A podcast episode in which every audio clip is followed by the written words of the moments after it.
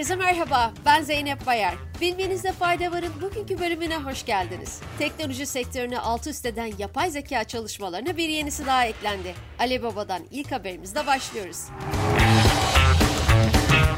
Çinli teknoloji şirketi Alibaba Group, OpenAI'nin yapay zeka sohbet robotu ChatGPT'ye rakip geliştirdiği yapay zeka uygulamasını resmen tanıttı.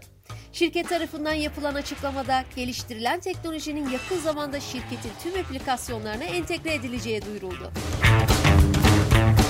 İlk olarak Alibaba'nın mesajlaşma uygulaması DingTalk'a entegre edilecek olan yeni uygulamanın toplantı notları almak ve iş teklifi taslakları oluşturmak için kullanılacağı belirtildi. Bu gelişmeyle birlikte Çinli hükümet yetkililerinden yapay zeka çalışmalarına ilişkinde bir uyarı geldi. Çin Siber Uzay İdaresi, gelişmiş yapay zeka hizmetlerinin çalışmasına izin verilmeden önce güvenlik incelemesi yapılmasının planlandığını duyurdu.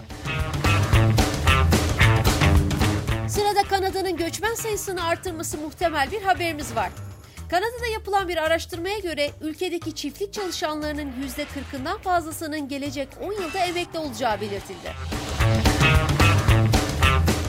Araştırmanın detaylarına yer verilen raporda emekli olacak çiftçilerden kalan boşluğu doldurmak için Kanada'nın 2033 yılına kadar 30 bin kalıcı göçmeni kabul etmesi gerekeceği, aksi halde ülkenin kıtlıkla karşı karşıya kalacağı bilgisi yer aldı. İtalya'da parlamento son dönemde çevre aktivistleri tarafından kültürel miraslara düzenlenen çeşitli saldırıların ardından harekete geçti.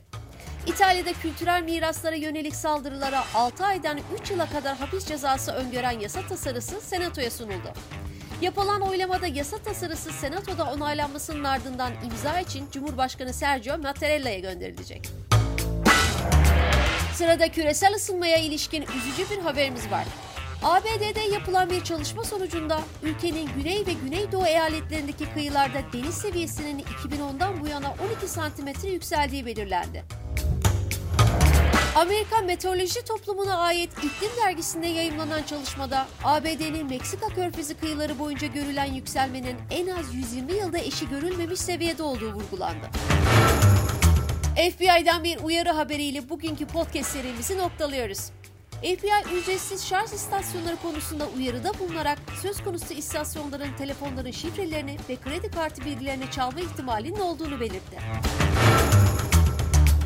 Daily Mail tarafından yayımlanan haberde insanların telefonlarını ücretsiz istasyonlara bağlamamaları gerektiği belirtilirken bunun yerine yanlarında kendi şarj cihazlarını ve USB kablolarını taşıması önerildi. Bilmenizde fayda varın bugünkü bölümünün sonuna geldik. Sağlık ve mutlulukla kalın.